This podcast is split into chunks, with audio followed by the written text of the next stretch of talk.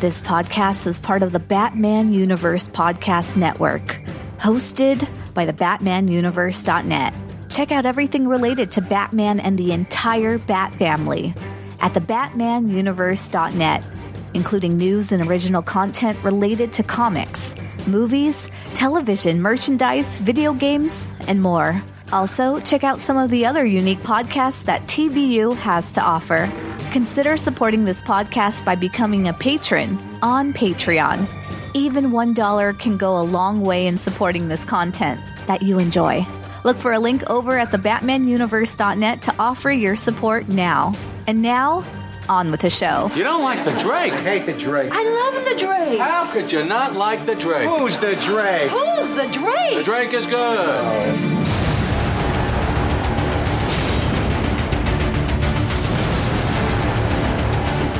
Do you like the Drake? I love the Drake.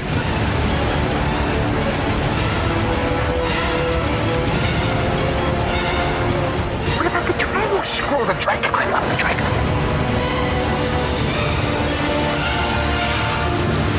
This is Cam Bowen, voice of Tim Drake on Young Justice, and you're listening to Everyone Loves the Drake. Hi, this is James Tynion IV, and I love the Drake. This is George Perez at Cincinnati Comic Expo, and everybody likes the Drake, especially the cakes. Hi, this is Marv Wolfman, and everyone loves the Drake. Hi, this is Marcus To, artist for Red Robin. You've been listening to Robin, Everyone Loves the Drake podcast. Good for them. Love the Drake. Got to love the Drake. I'm impressed. What can I say? I'm irresistible. Hello, everyone. Welcome to Robin, Everyone Loves the Drake comic podcast. I'm your host, Rob Myers, and welcome to episode 128. And I want to say, question mark, Happy New Year. it feels like a new year. It's see, actually, it seems like a new year, but I think it's just kind of the Clench 2.0. But you know, you'll see as we get through the show. The show is brought to you by the BatmanUniverse.net, and for those of you for our Christmas episode that were like, all right, I'm going to listen to this or any TBU show, your iPod or your Nano, if I'm getting all weird here, but uh, your podcasting listening device may have requested you to put in a password and you were like, what's going on? So there was a huge wide crash for the Batman universe.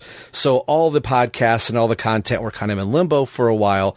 The new site is back up and running. It's been rehauled, revenerated, rejuvenated. That's the word you're looking for, Rob.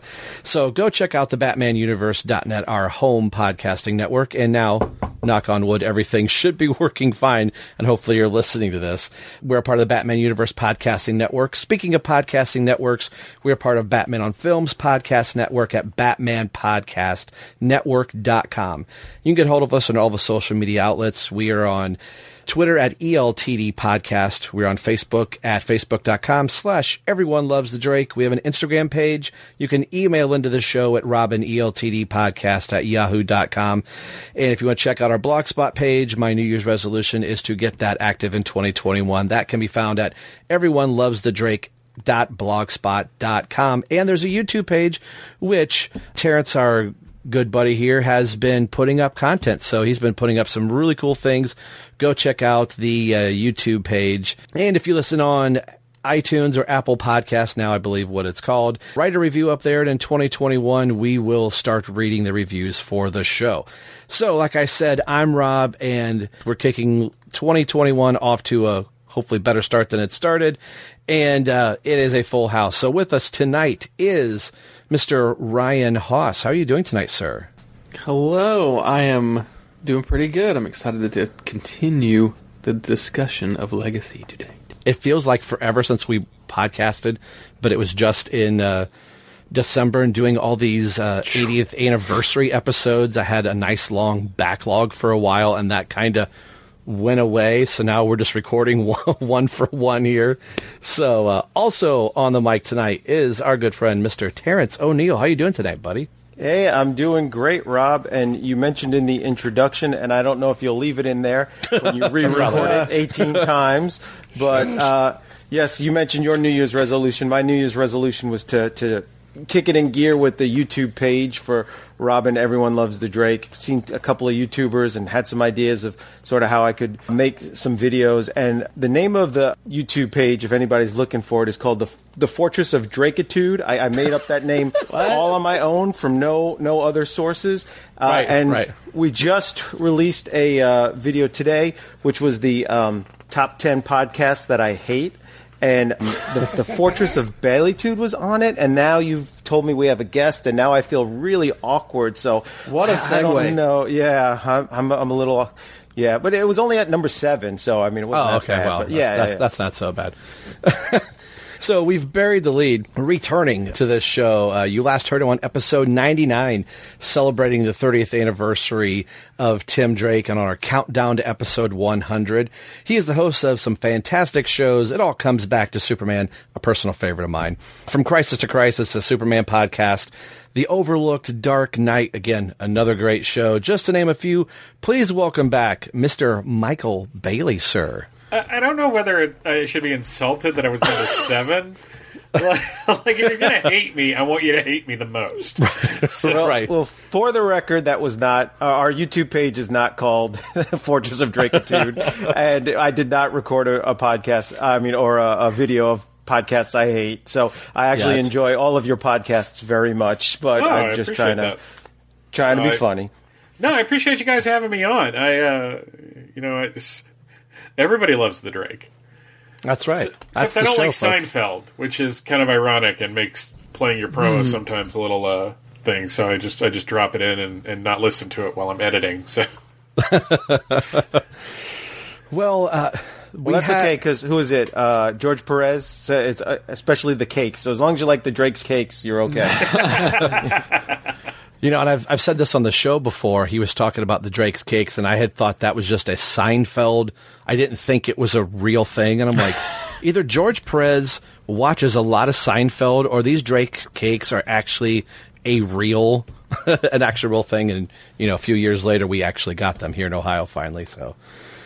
Michael was originally going to be part of our 80th anniversary. So, due to the world and due to other things, uh, this guy talking right now kind of dropped the ball. And I think we had talked about doing some Chuck Dixon, Superman, Nightwing type of issues. And I don't think it got anywhere off of the planning table just because life got in the way. So, I'd be a little remiss if like I got you on. I kind of wanted to ask you one 80th anniversary question.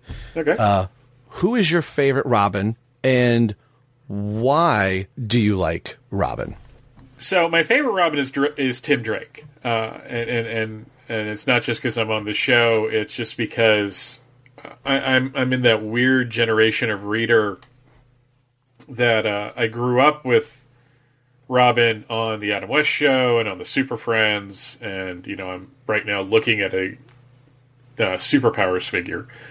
Uh, so you know, and that was part of my childhood because, as, as as I like to say, the deep dark secret is I started out a Batman fan. Uh, and then became a Superman fan, which my friend Big Honkin' Steve says I went from vengeance to grace. A little Old Testament, New Testament stuff there. Nice. But uh, Tim Drake uh, first appeared in 1989 when he was about 14 years old. And I was there for his first appearance, and I was nearly 14 years old. So, and and and Tim also was like, if you were reading comics in 1990, somebody gave you a copy of that first issue of the miniseries. I mean, Mhm. him becoming the new Robin was like this huge deal, and I followed him off and on, uh, mostly on uh, eventually through the years, and I just I just loved him. I I, I, I feel like he is somebody that I kind of grew up with, even though he's stayed somewhat teenage years, and I sadly have not. uh, but I just I just think that he was, especially you know when written by Chuck Dixon, uh, was such a fully rounded character. I mean, a little bit of a, a, a, a little bit of a Spider-Man clone in certain areas. Mhm. You know, just for, for goodness sake, well, his Flash Thompson got shot dead, but that's entirely beside the point. right, Uh, right. but uh, but no, it's just Tim was always the guy that came in. You know, he didn't. There was tragedy in his origin, but that's not why he wanted to become Robin. And he had a dad, which is why I think Identity Crisis was kind of a mistake in killing Jack Drake, because it's what separated him from Dick Yeah.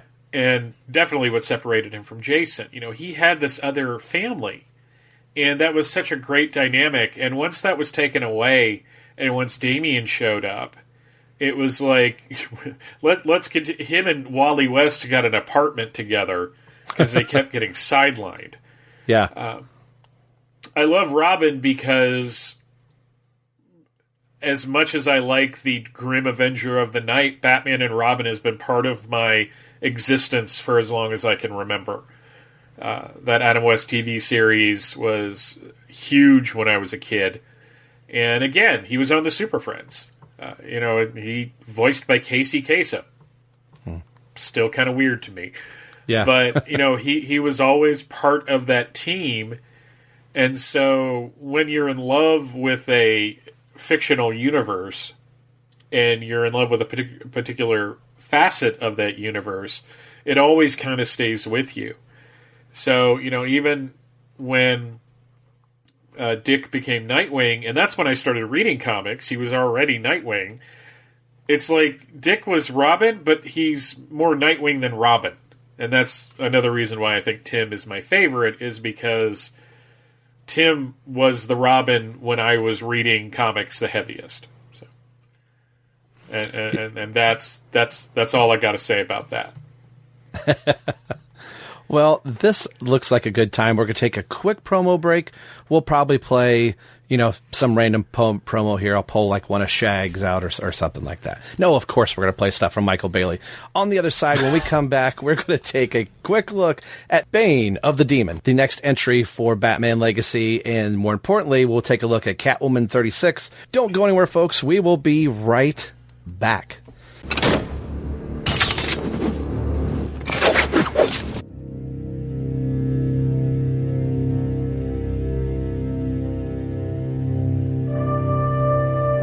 Rocketed as a baby from the doomed planet Krypton, young Kal-El was found by a kindly couple and raised as Clark Kent. He discovered that he possessed powers and abilities far beyond those of mortal men, and thanks to the upbringing he received from the Kents, he vowed to use those powers to help all mankind. This, in a nutshell, is the origin of Superman, and while the specific details have changed over the years, the overall idea of the origin has remained the same. My name is Michael Bailey, and I host a podcast called It All Comes Back to Superman. It All Comes Back to Superman is the monthly reaffirmation of my Kryptonian faith, and since it is Superman's 80th birthday in 2018, I thought it would be fun to look at how Superman's origin has changed and evolved over the years in an eight part series I'm calling Superman, Many Lives, Many Origins. Many Lives, Many Origins will go decade by decade and see how the Man of Steel's backstory was portrayed in the comics, on the radio, on television, and in the movies. How has Krypton changed over the decades? What about the Kents? I'll also be looking at the origins of some of my favorite members of Superman's Rogues Gallery, such as Lex Luthor, Brainiac, and Metallo. Superman, Many Lives, Many Origins. An examination of the backstory of the Man of Steel to celebrate his 80th year. This eight part series starts on April 30th, 2018. You can find It All Comes Back to Superman and the other shows in the Fortress of Baileytude podcasting network at www.fortressofbaileytude.com.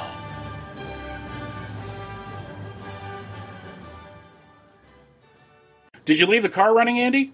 I did. I'm not sure why, but I did. It, it, it's important. Like getting these comics from Ryan and Chris's Nightcast offices. Why are we getting these comics from Brian and Chris? So, since Nightcast isn't covering what they originally set out to cover, I thought it would be fun to talk about the Jim Starlin run of Batman. So, we're getting the comics from them to do that. And and they know that we're doing this?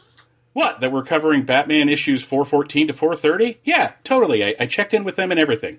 So you got permission to get these comics, which includes the storylines 10 Nights of the Beast, The Cult, and The Death in the Family. I totally told them we were covering these books. Yes.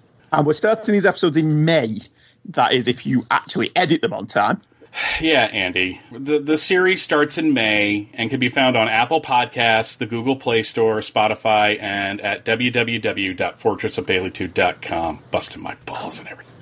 All right, right. Well, let, let's let's hurry up. There are listeners that want to hear this, and I have to get back to Atlanta in 28 hours so I can get my flight home. Oh, no problem. I got the comics right here. What's going on here? Andy? Mike? What are you doing here? Why do you have our comics? Say, Mike. Yes, Andy. We didn't get permission to take these comics, did we? No, Andy. And when you told me to get the box out of the car, you were really picking the lock to get in here? Yes, Andy. So what do we do now? Well, uh, we could try to talk our way out of this, but when I tell you to run, run!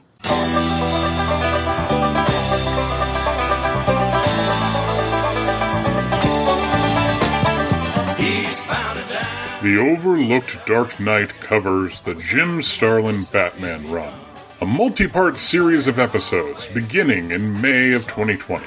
From the grisly dumpster killings to a death in the family and everything in between. The Overlooked Dark Knight is part of the Fortress of Baileytude podcasting network located at www.fortressofbaileytude.com. The show is also available on Apple Podcasts, the Google Play Store, and Spotify.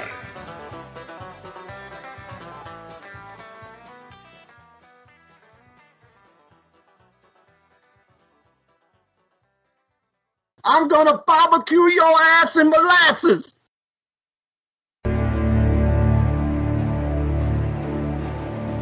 All right, and now the synopsis for Bane of the Demon.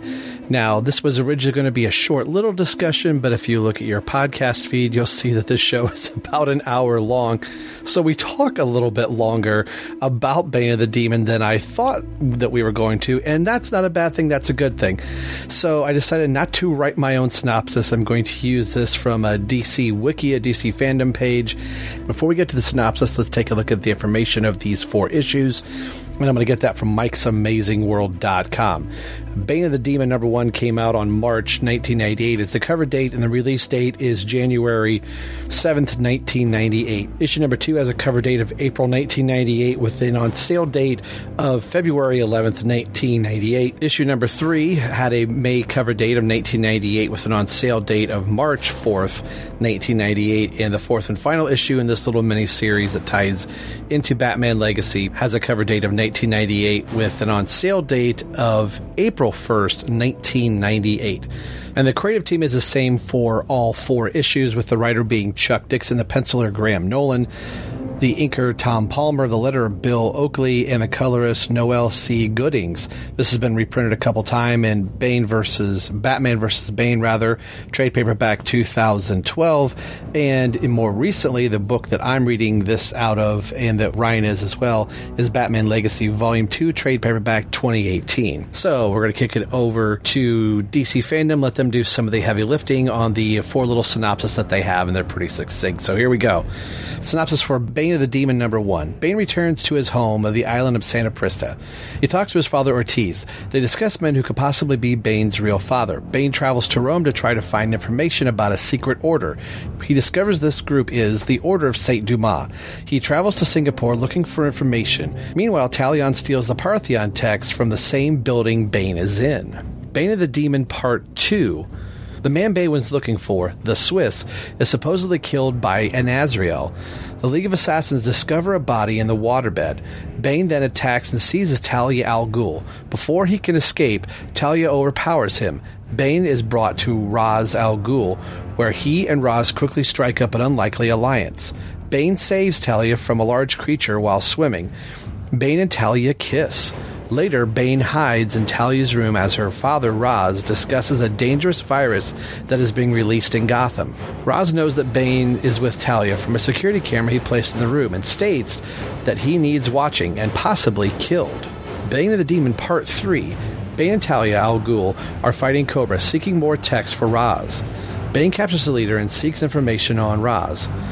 Bane also gets the text that they seek. Talia and Ra's discuss Bane and her being together with him.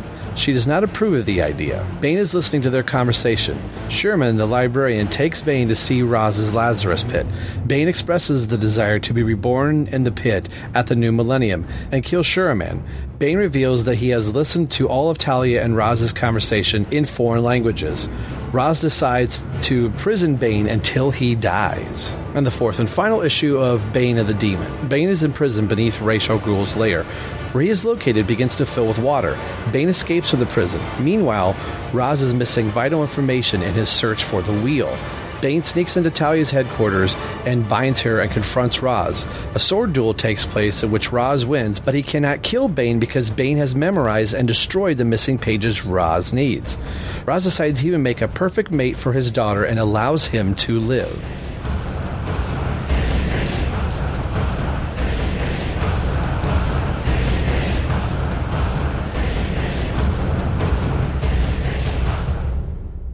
All right, folks, there were some promos and probably a little synopsis for Bane of the Demon, because I will probably say it wrong continually through this show, and Terrence will point it out. So, uh, this wasn't part of the initial homework, if you will, for everyone tonight, but I did want to go through a little bit of Bane of the Demon, kind of go around the room and uh, see what you guys thought of it for those of us that had uh, read it, or maybe it's been a little bit the interesting thing I think about this, um, I've got the new trade that I'll be reading. Uh, we'll be discussing things out of tonight. For I think this came out in 2013, I believe. The new trade? No, it's newer no. than that. Yeah, it's, I, it is newer than that. It's like 2017. 2017, yes. Yep, 2017.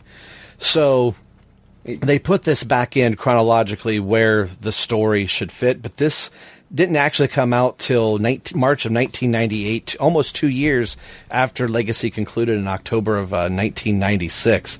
So I just wanted to ask everybody: uh, Did you read this when this first came out, or would you read it just uh, for this recording? So let's start with uh, Ryan on this one. No, like as uh, I- I've mentioned on our previous Legacy show, the my first experience reading Legacy at all what was in the original trade paperback. So that itself omitted a lot of the prelude issues and Mhm. some of the the larger things in the story. Anyway, so I didn't even know about th- those issues, let alone that there was a, another story that Chuck Dixon had written a little bit after Legacy that fills in those gaps and fills in those blanks. And interestingly enough, it's it's it's kind of a similar situation to to the Robin Year One. How Right. how there's a story and then he like there's obviously a story behind the story, but there isn't a real one. But then later on, he goes and fills in the blanks. And so I thought that was really. So I think I, in the intervening years, I had seen an issue or two of it, but I didn't really know what it was. And if I would have known and done like three seconds of research to find out, like, oh my gosh, this is like a legacy prequel. Like, hell yeah, I, sh- I should have gotten it then, you know. But but the way that they've incorporated it into this uh, these two newer trade paperback volumes is really smart. I mean, I, I think it's on DC Universe Yes. Infinite right now. Man, that's a mouthful, but like. It's not organized very well. It's just like at the very beginning or something. But the way they do it in the trade is really good because it preserves the spoiler that Bane is Ubu. It's almost like Star Wars, how like th- there's that certain Star Wars viewing order. I forget what it's called, but like you watch, you know, episode, you watch A New Hope, and then you watch Empire Strikes Back, and then when you find out that Darth Vader is Luke's father, spoilers, then you go back and watch episodes like two and three to find out like the backstory behind it, and then you get caught up or whatever. So that's kind of like the way they do it here is like, oh crap, Bane's back, and then they rewind a little bit, and then you and you see how Bane got to where he is, and then you pick back up with uh, the current story at hand. So, so I, yeah, I read it for this for the first time, and man, it's one of those things where I'm kicking myself, like, man, this was so good. Why did I wait so long to read it? It is absolutely, it's quintessential Bane. It's like peak Chuck Dixon, Graham Nolan, Bane. The dialogue is great. The story is great. It ties into Legacy in a really fun, smart way, but it's really character focused, obviously, on Bane himself. And uh, a surprising number of things in that story I found echoed or probably, you know, were inspirations for things that happen or were constructed in uh, The Dark Knight Rises. So I thought it was a really great read. So yeah. Uh, Terrence, what about you? Uh, when this came out in 1998, I was not reading comics at that time. I was uh, I had moved to a different state and hadn't really found a comic book store and was trying to start my career and and just it was uh, one of those dark times where there were no comics. so I I did not read this and I didn't even really know too much about it. Doing a, a quick little uh, research at, in '98, Chuck Dixon and Graham Nolan were still on Detective Comics at that time. Although when the first issue of uh, Bane of the Demon came out. I almost said Son of the Demon. See what I you know. did to me, Rob? You son know, of the demon.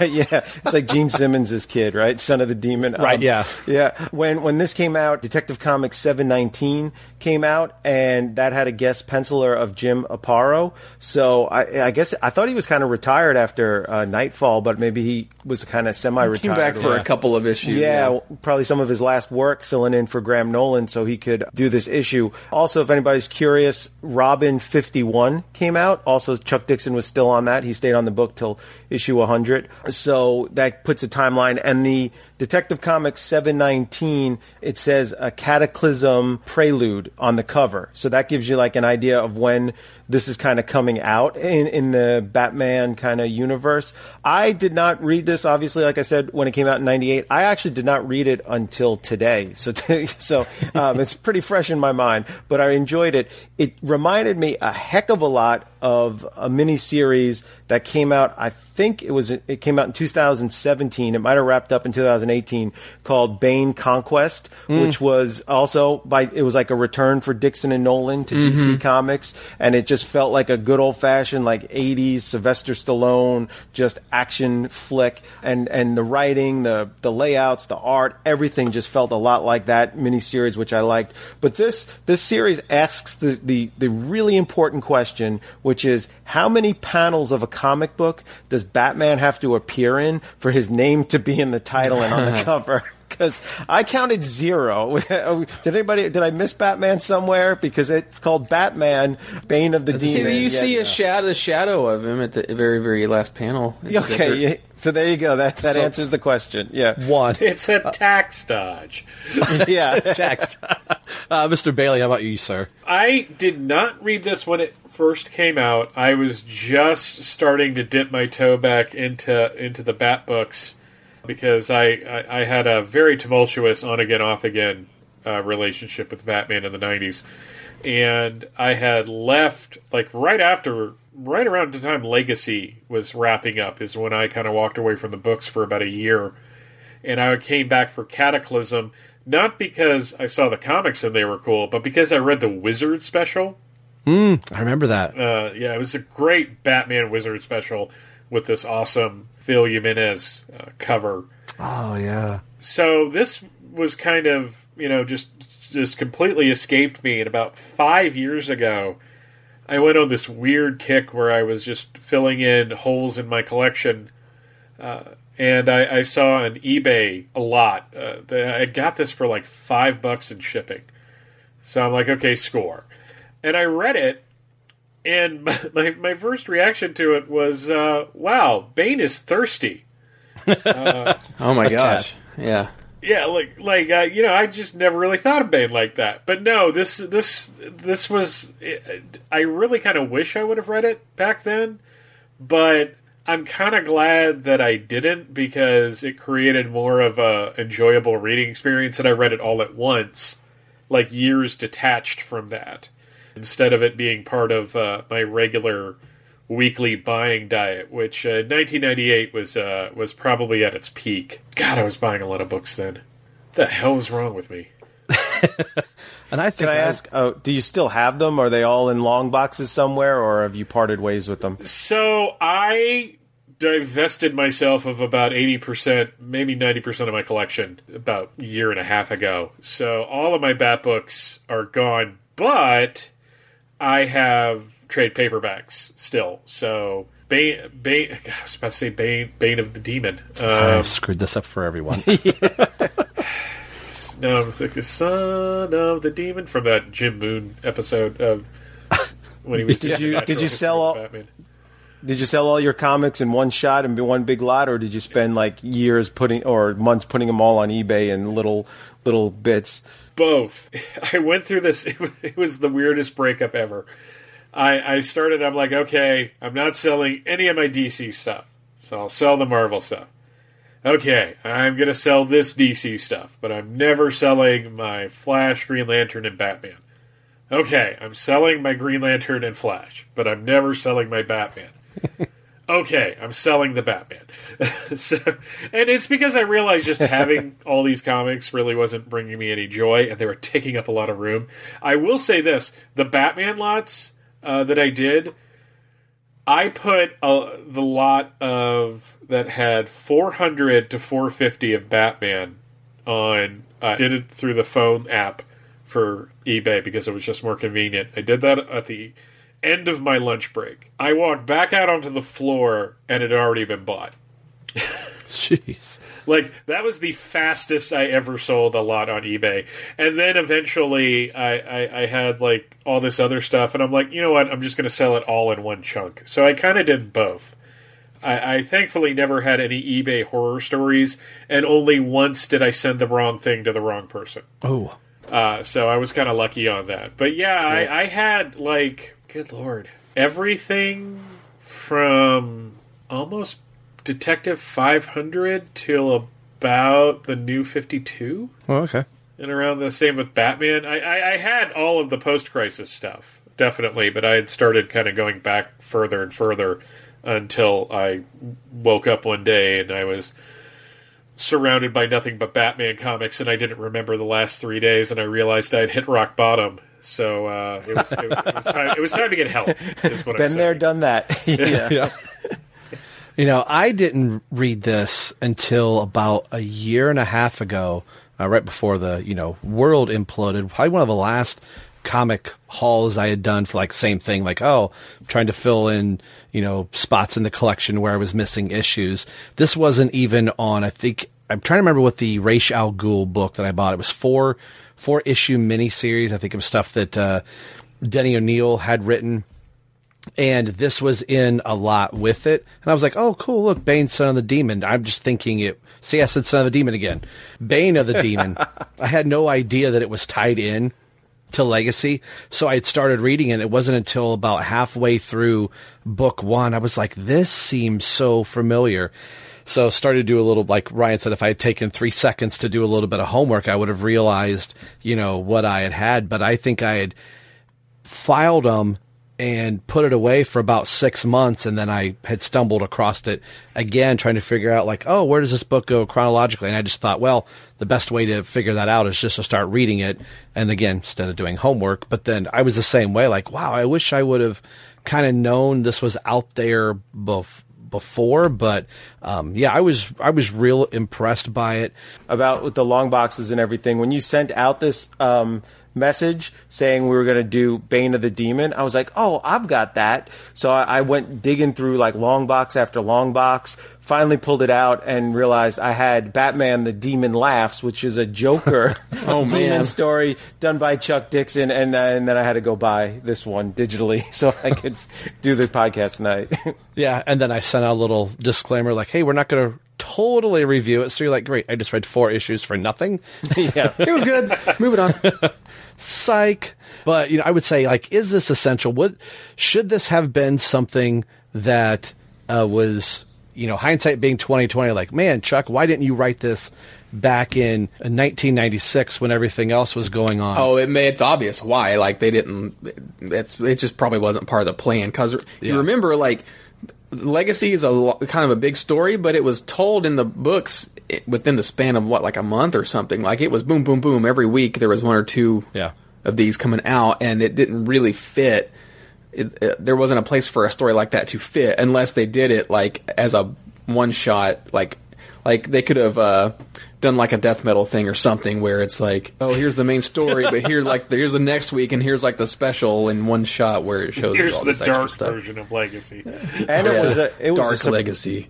it was a surprise that reveal that it was Bane working with Ra's al Ghul. So it would have ruined the surprise if they would have had this. Yeah, out, Too. and it, like we like we were called before that this was the first major big appearance of Ra- of Raish uh, in years, I believe. Yeah, Yeah. and the Yeah. first certainly the first time that Tim Drake has encountered him. And, and I think the other the other thing is Denny O'Neil really didn't do specials like that No. during for his big crossovers. I mean, uh, Vengeance of Bane, the the first special, like that was that was a wall book because it was so. And and so as so, sort of Azrael, it was like Yeah. this. It was like yeah, it was kind of an outlier, wasn't it? Like um, yeah, wasn't a so he didn't thing. really do things to draw attention to the and, and right after this they go into their moratorium of no crossovers at all uh, Yeah. for in, in the bat books for about a year when they figured out it's not really affecting sales at all Yeah. Uh, for a little bit, I kind of want to talk about just some of the standout moments from Bane of the Demon. I got to read what I'm going to say here so I don't say it wrong again.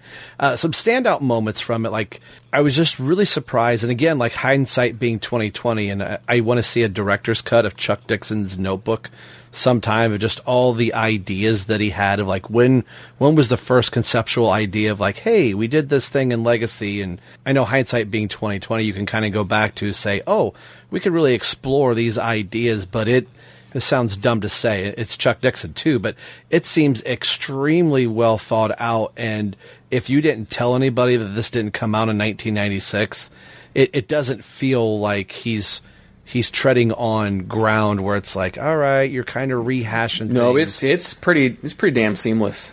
So I just kind of wanted to go around and some some parts that you guys liked. If I didn't know any better, I would have thought Jim Balent drew this because I don't remember Graham Nolan drawing the female form as well as he did. And That was mu- probably the biggest shock in the that was the big that was the biggest shock in the book. I was like, whoa, whoa what am I reading? What is this? It was like some like uh, Baywatch '80s kind of thing, but it but it but it kind of fit.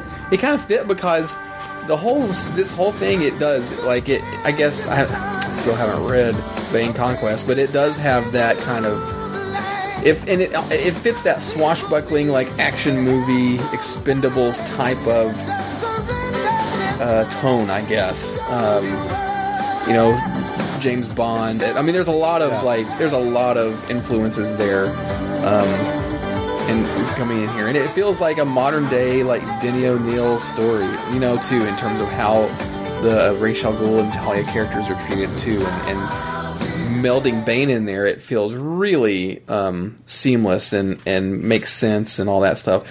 What I thought was interesting, and I don't know if if one of you guys knows the answer to this, but we know who that story brings up who Bane's father is, and Ra's al Ghul is laughing at it, but but it doesn't actually get revealed in the story. And I think it gets revealed later, and I, I think we know who it is. I think we know it's Kingsnake, right? King but Snake, yeah. I thought that was interesting that they bring it up but don't resolve it. But yeah, there's a lot of things in the book that I thought were cool. I mean, Bane just likes killing people. Just he just kills people all the time. That's his thing. And I liked how each issue starts with the same kind of introductory dialogue. You know, he is Bane. He is doing this. He like, and it's kind of a cool Chuck Dixon like setup that he just keeps going on each issue.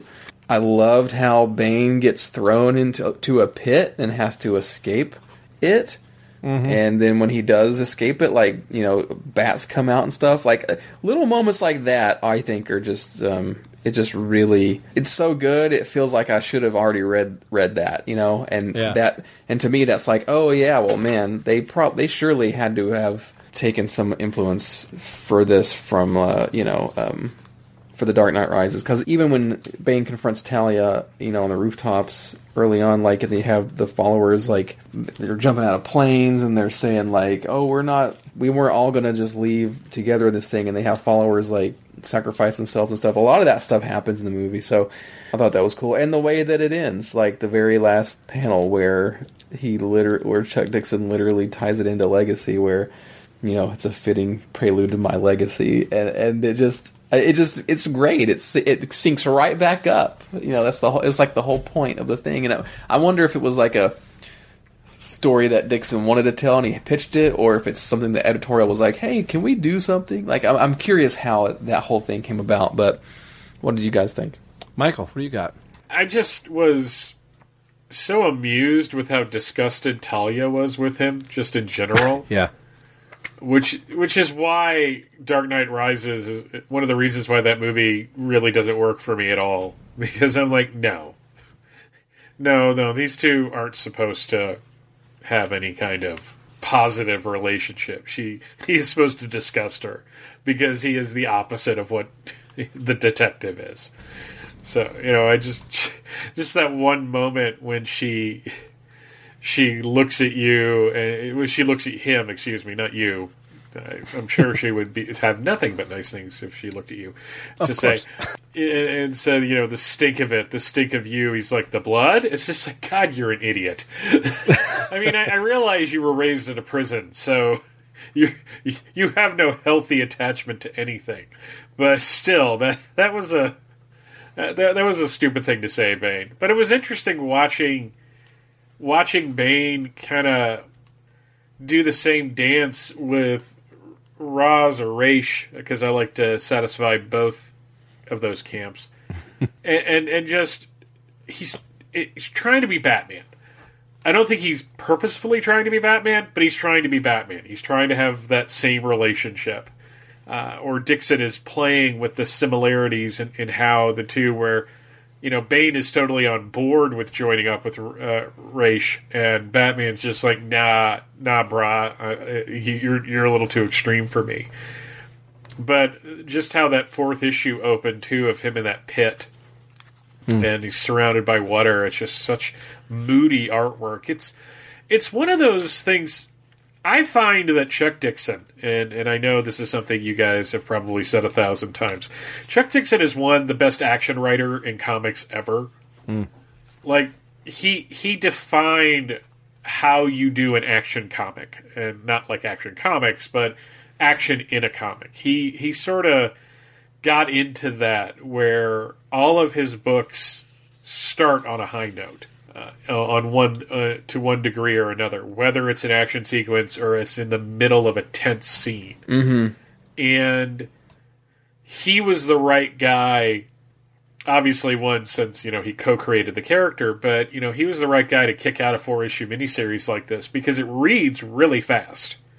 Yeah. Uh, it's it's not a quick read, but it's a brisk one because the pacing is just so fast.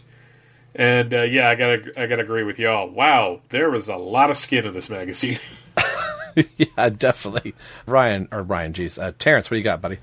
Back in the 90s, I read an article or an interview with Chuck Dixon, and he mentioned something about I always start with action, and that's always stuck in my brain. That every time I open that Chuck Dixon book, it always starts with action. And when I open up another book from someone else, and it starts off with just like all this like death by exposition, and I'm like, oh, can't this person be like Chuck Dixon and do this on page seven? Give me something in here. A couple things that stood out to me was you know the scene where Talia and Bane get very intimate, in, intimate, intim, intimate. what I don't even know what I'm saying. They have sex. You know what I'm saying. I'm, I was trying to be like classy, and I'm like talking about intimates or something. You And know, they buy a bunch They- of donuts. It's great. exactly the Entenmann's donuts. They that reminded me a little bit. If you guys read Rebirth, a run of Deathstroke, there was an arc with Batman where Deathstroke was claiming that he was Damian Wayne's actual Father. biological father Yeah, yeah. Uh, because of his relationship with Talia. And I thought, you know, how cool with this you could have actually like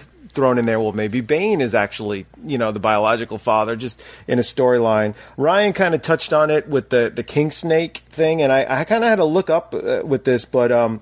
I kind of forgot. They mentioned that there was four possibilities that could have been Bane's father, and that reminded me a lot of my first Batman comic, Death in the Family, where Jason Todd had like I think three possibilities of who could be his mother, and he was kind of searching out and trying to find them. I don't know if you guys picked up on it or remembered it, but there's a uh, they make the comment in there that oh, there's a, a kindly doctor who was helping the, the the people even after he was threatened to to leave. He still helped. That's Thomas Wayne. Yeah. That you know. Yeah. So then later on, it comes back in a storyline that Bane thinks that well maybe Thomas Wayne could be his father, and they kind of team up until they get the um, paternity test. And I had that right there. That's that storyline's actually in Gotham Knights 33 to 36, which came out in um, November 2002. So it's kind of amazing that like Chuck Dixon's writing this story in '98 it's going back to stories from a couple years ago, but then it's also foreshadowing stories in the future. And then he finally figures out um, it's King Snake in Gotham Knights 47 to 49, which is in uh, January to March 2004. So this is like laying the seeds for some stuff that's going to really just be a big part of Bane's story. And I think like a lot of other writers and a lot of other creators would have had Bane and Legacy, and oh look, it's Bane with Ra's al Ghul. Oh, it's the up. Oh, okay. Uh, where, but Chuck Dixon's got to say like, wait, no, how did Bane get here? How did they team up? How did this happen? He'd come up with that story in his head, and then, well, might as well just make it into a comic book, you know. So I think that's pretty awesome. Yeah, and this is, I think it was Ryan that said it's got the little bit of James Bond in it. Like I can see those 1970s like big huge sets that they would do to film the movies on like the the locations that Nolan is Mhm. putting Yeah. everybody in is just again it's it's Graham Nolan but it's it's taking you on a journey that was something that I really liked about these four issues that- especially oh sorry Yeah. especially No, no, no, that s- scene where Talia is like getting in her bathing suit and jumping into the water and that Yeah. screamed James Bond to me yeah Yeah, and, and all that, like Michael said, climbing, you know, out of the pit. He's uh, the scenes where he is trying to pull up the uh, the grating that he's, you know, finally gotten to where the water's coming in and, and struggling with that is, you know, again, like Michael said as well, it's it, the the pacing of it. I felt like there was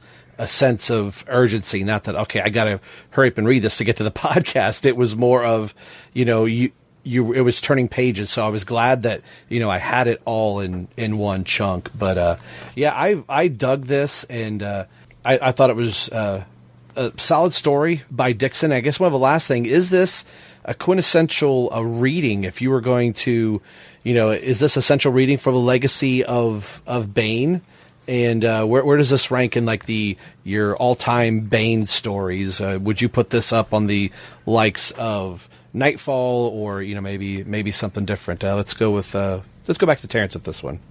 yeah you know I I enjoyed this I thought it was really good but I wouldn't say it's like a must read you have to read this to understand Bane and know Bane and and it, it probably wouldn't be in, in the top Bane stories for me personally but that doesn't mean I didn't enjoy it and and and really got a kick out of reading it Michael I'm kind of with Terrence. Uh, it- definitely not up there with like Vengeance of Bane or, or Knightfall, uh, or even his appearances in No Man's Land. But Mm. if you were doing like a a study of Bane, uh, which which sounds like actually a good name for a short term podcast, a study of Bane. Study Um, of Bane.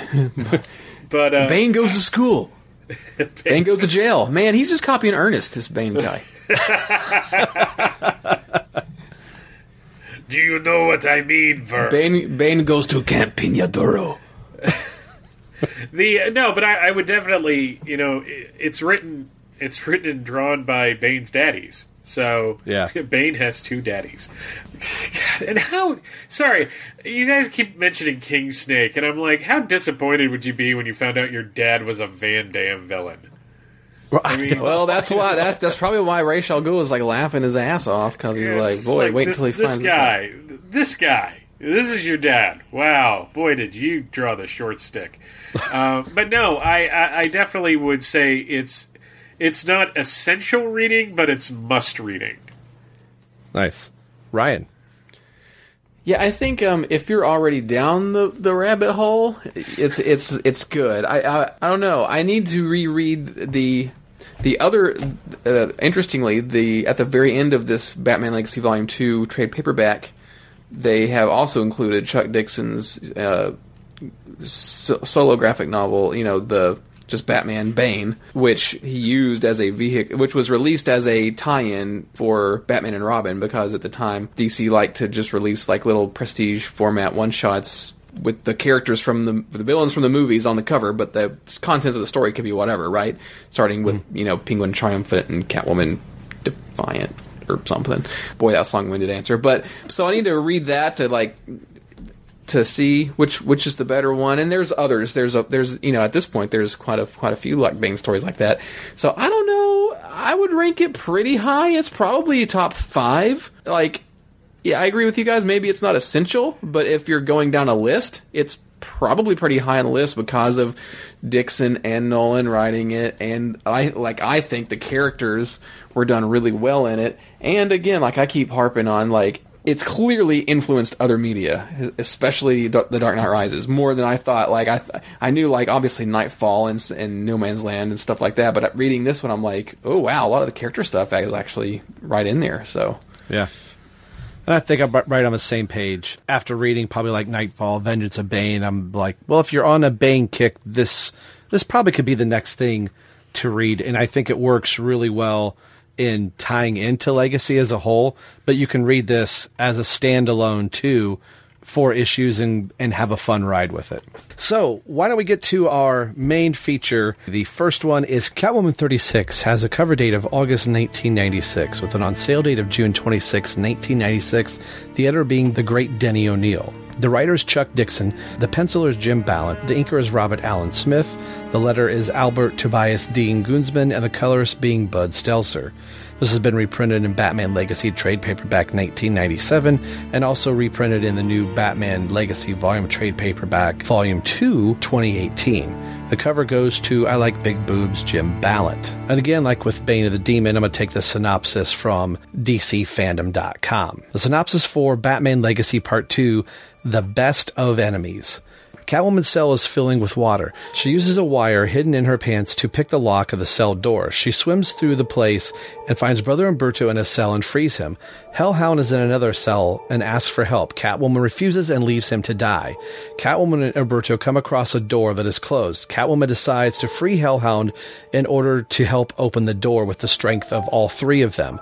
The door opens and they climb out into the ruins. When they reach the top, Hellhound attacks Catwoman. She dodges his attack, and then she beats him down until he is knocked out. Catwoman ties Hellhound to a post and walks away along with Umberto. On his private jet, Batman arranges the plans to find out what Ra's al Ghul's movement is next. Nightwing tells him that what he heard back in the ruins. Ra's is planning to set a new strain of the Ebola Gulf A virus into the world. Batman recruits Oracle's help to find out where Ra's could be. With the information she provides, Oracle finds out that Ra's' possible targets are Paris, Edinburgh, and Gotham City. Batman tells Nightwing and Robin to go to Paris while he heads to Edinburgh. He tells them if they don't find anything there, they will all meet back in Gotham. There, they will make their last stand. Meanwhile, Collector is waiting on his boat for Catwoman and Hellhound to return with his prize. At that moment, the police of the Sudan arrive on his boat and place him under arrest for the molestation of one of the female citizens. He does not know what they are talking about, and the police point to a lady entirely covered in a veil and tells him that it was her who claimed the crime. The collector is taken away, and that lady walks away from the scene as well. The lady walks towards Umberto and is revealing that it's Selina all this time behind the veil. She planned the whole setup to put the collector in jail, at least until they find out that he actually committed no crime. And I've already mentioned his name. I like big boobs. Jim Balent thematically just continues on with that theme of like, wow, there's a lot of skin and a lot of uh, Catwoman in this book, but that's what you expect. And to be able to keep the, the theme of Chuck Dixon going on here. So, taking a look at the cover for 36, Terrence is this is this poster worthy. I like this this cover. Again, this is one of those things the cover is not really evocative of anything that's going to happen. Kind of sort of in the book, but uh, I think it's a an interesting cover uh, nonetheless. So, uh, what do you guys think of the cover for 36? Let's start with Ryan. I liked it because it, it's it's a little let me flip in my trade paperback to find it but it's a little atypical of some of the, the covers you would see on some of these things where i mean normally it's like character up close and you know so you see the character but colors are cool the characters in the background it's just kind of a it's you know the the thing that's the focal point at, at the close part you know up front of the camera is you know blood and footprints. I think that's just neat. It's something you don't see a whole lot of so i, I dug it quite a bit. Michael it's definitely got that kind of 90s action movie poster yeah. vibe Yeah. to it. You know you have the the sun in the background you have you know it's a desert you know huge sand dunes and two people lugging scimitars at each other. Uh, for, for some reason you know catwoman has turned her uniform into a crop top. I'm not sure why that is but maybe she's Jim Balent. i don't know. Yeah yeah this is yeah. um I like Jim Balent, uh, and I cannot lie. But uh, yeah, I was about to turn that into a joke. Decided against it because uh, I didn't have any follow up for it. No, it's it's it's a perfectly serviceable cover. Yeah. Terrence.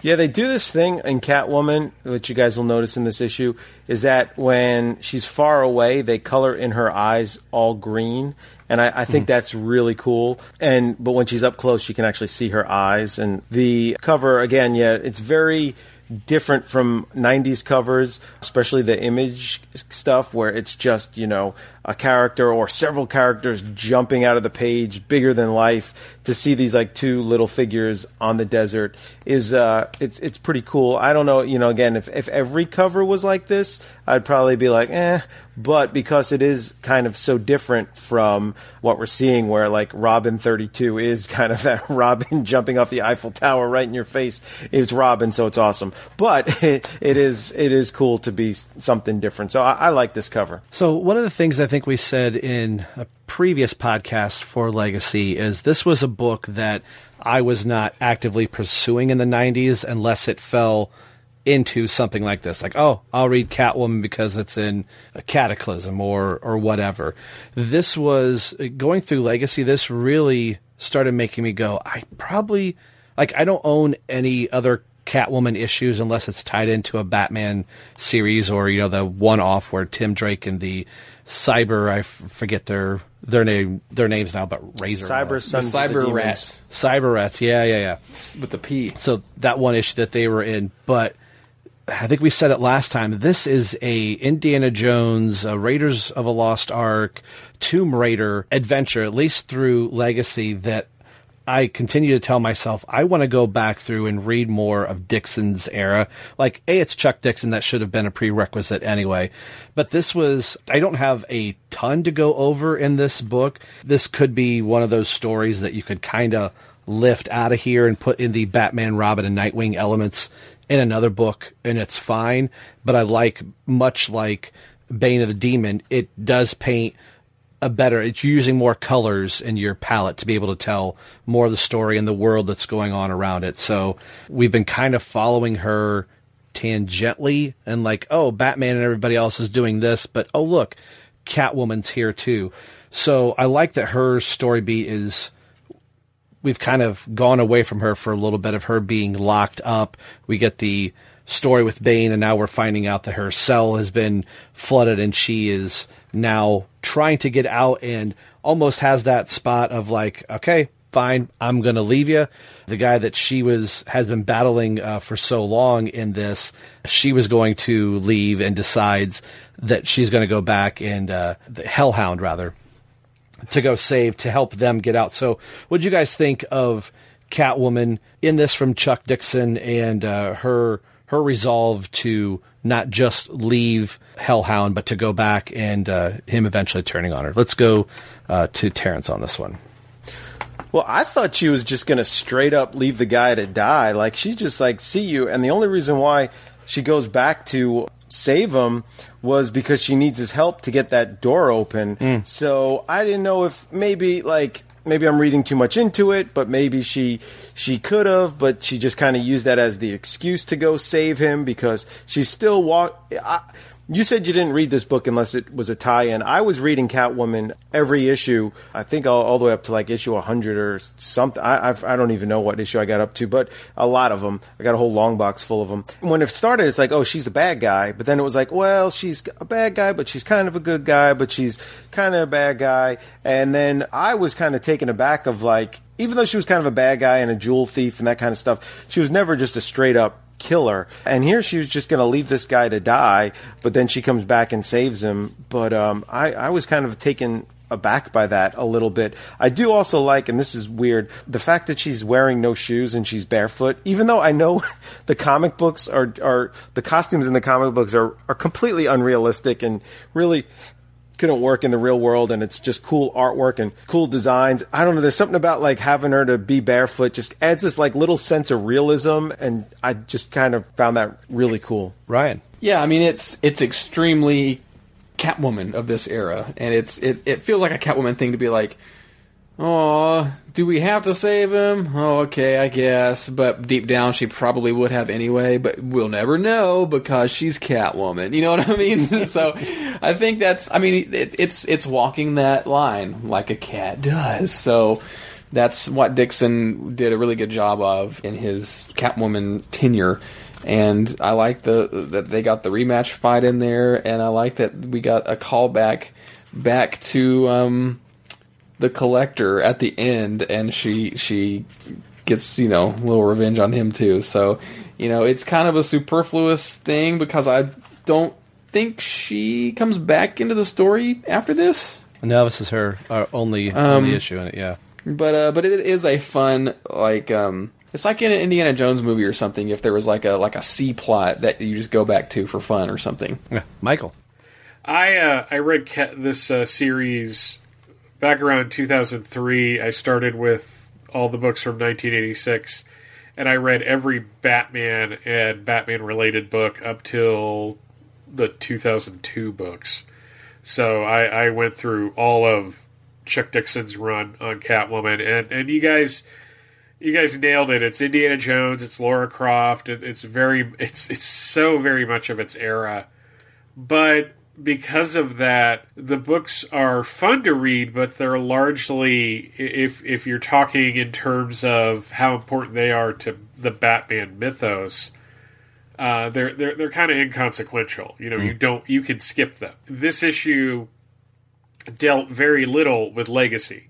Even Catwoman was more concerned with her old Ninja Clan rivalry uh, which yeah. was just weird. I just like like I never really thought of of Catwoman to be one of these people that gets involved in one of these. Like, like this is basically the Catwoman version of that Batman the Animated Series episode where the dude shows up and wants to fight Bruce Wayne. Oh yeah, yeah.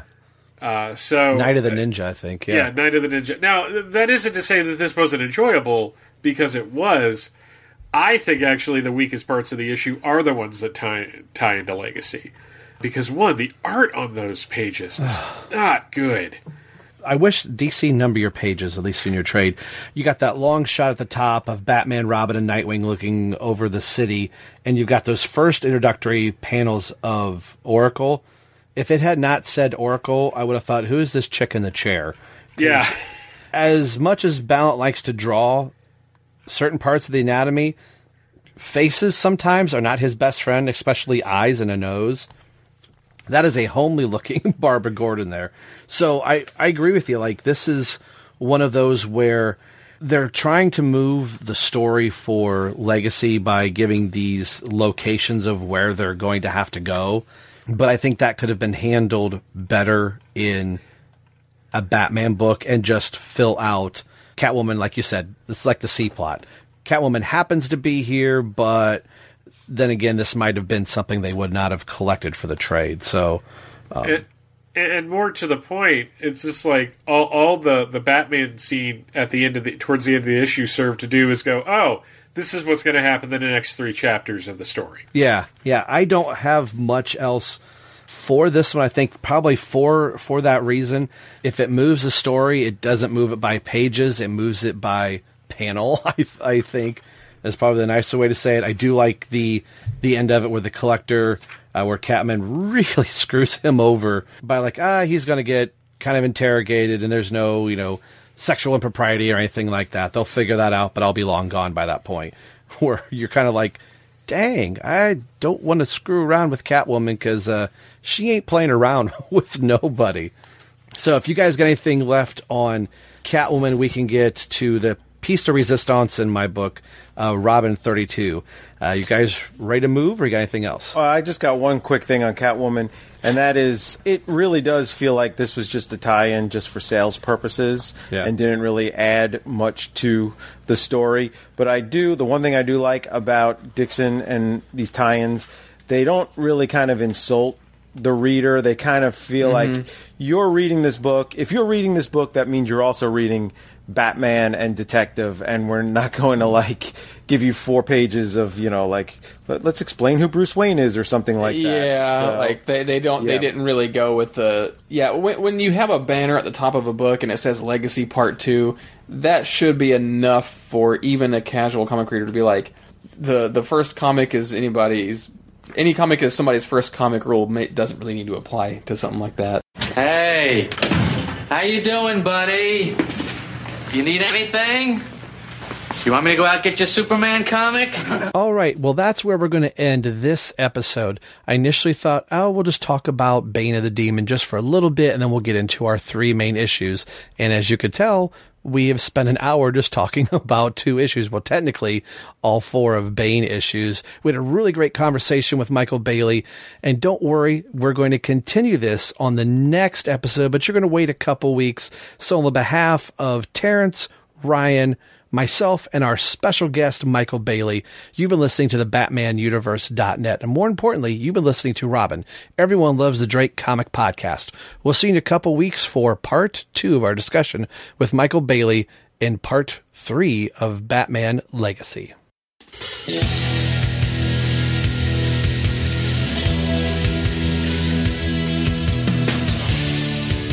Thanks for listening to Robin. Everyone loves the Drake podcast. This has been brought to you by the BatmanUniverse.net. Tim Drake, Robin, and all Batman related characters are under copyright of DC Comics. This podcast is solely for entertainment purposes, so no infringement is intended by this show. The show is not a good revenue stream. Actually, there's not a stream at all. All music and sound clips are under copyright by their respected copyright holders.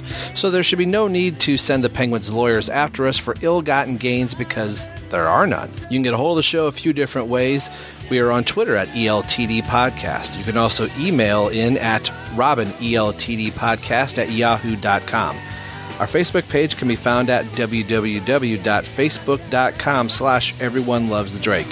And as always, you can message directly over at the BatmanUniverse.net. So email, tweet, or message us.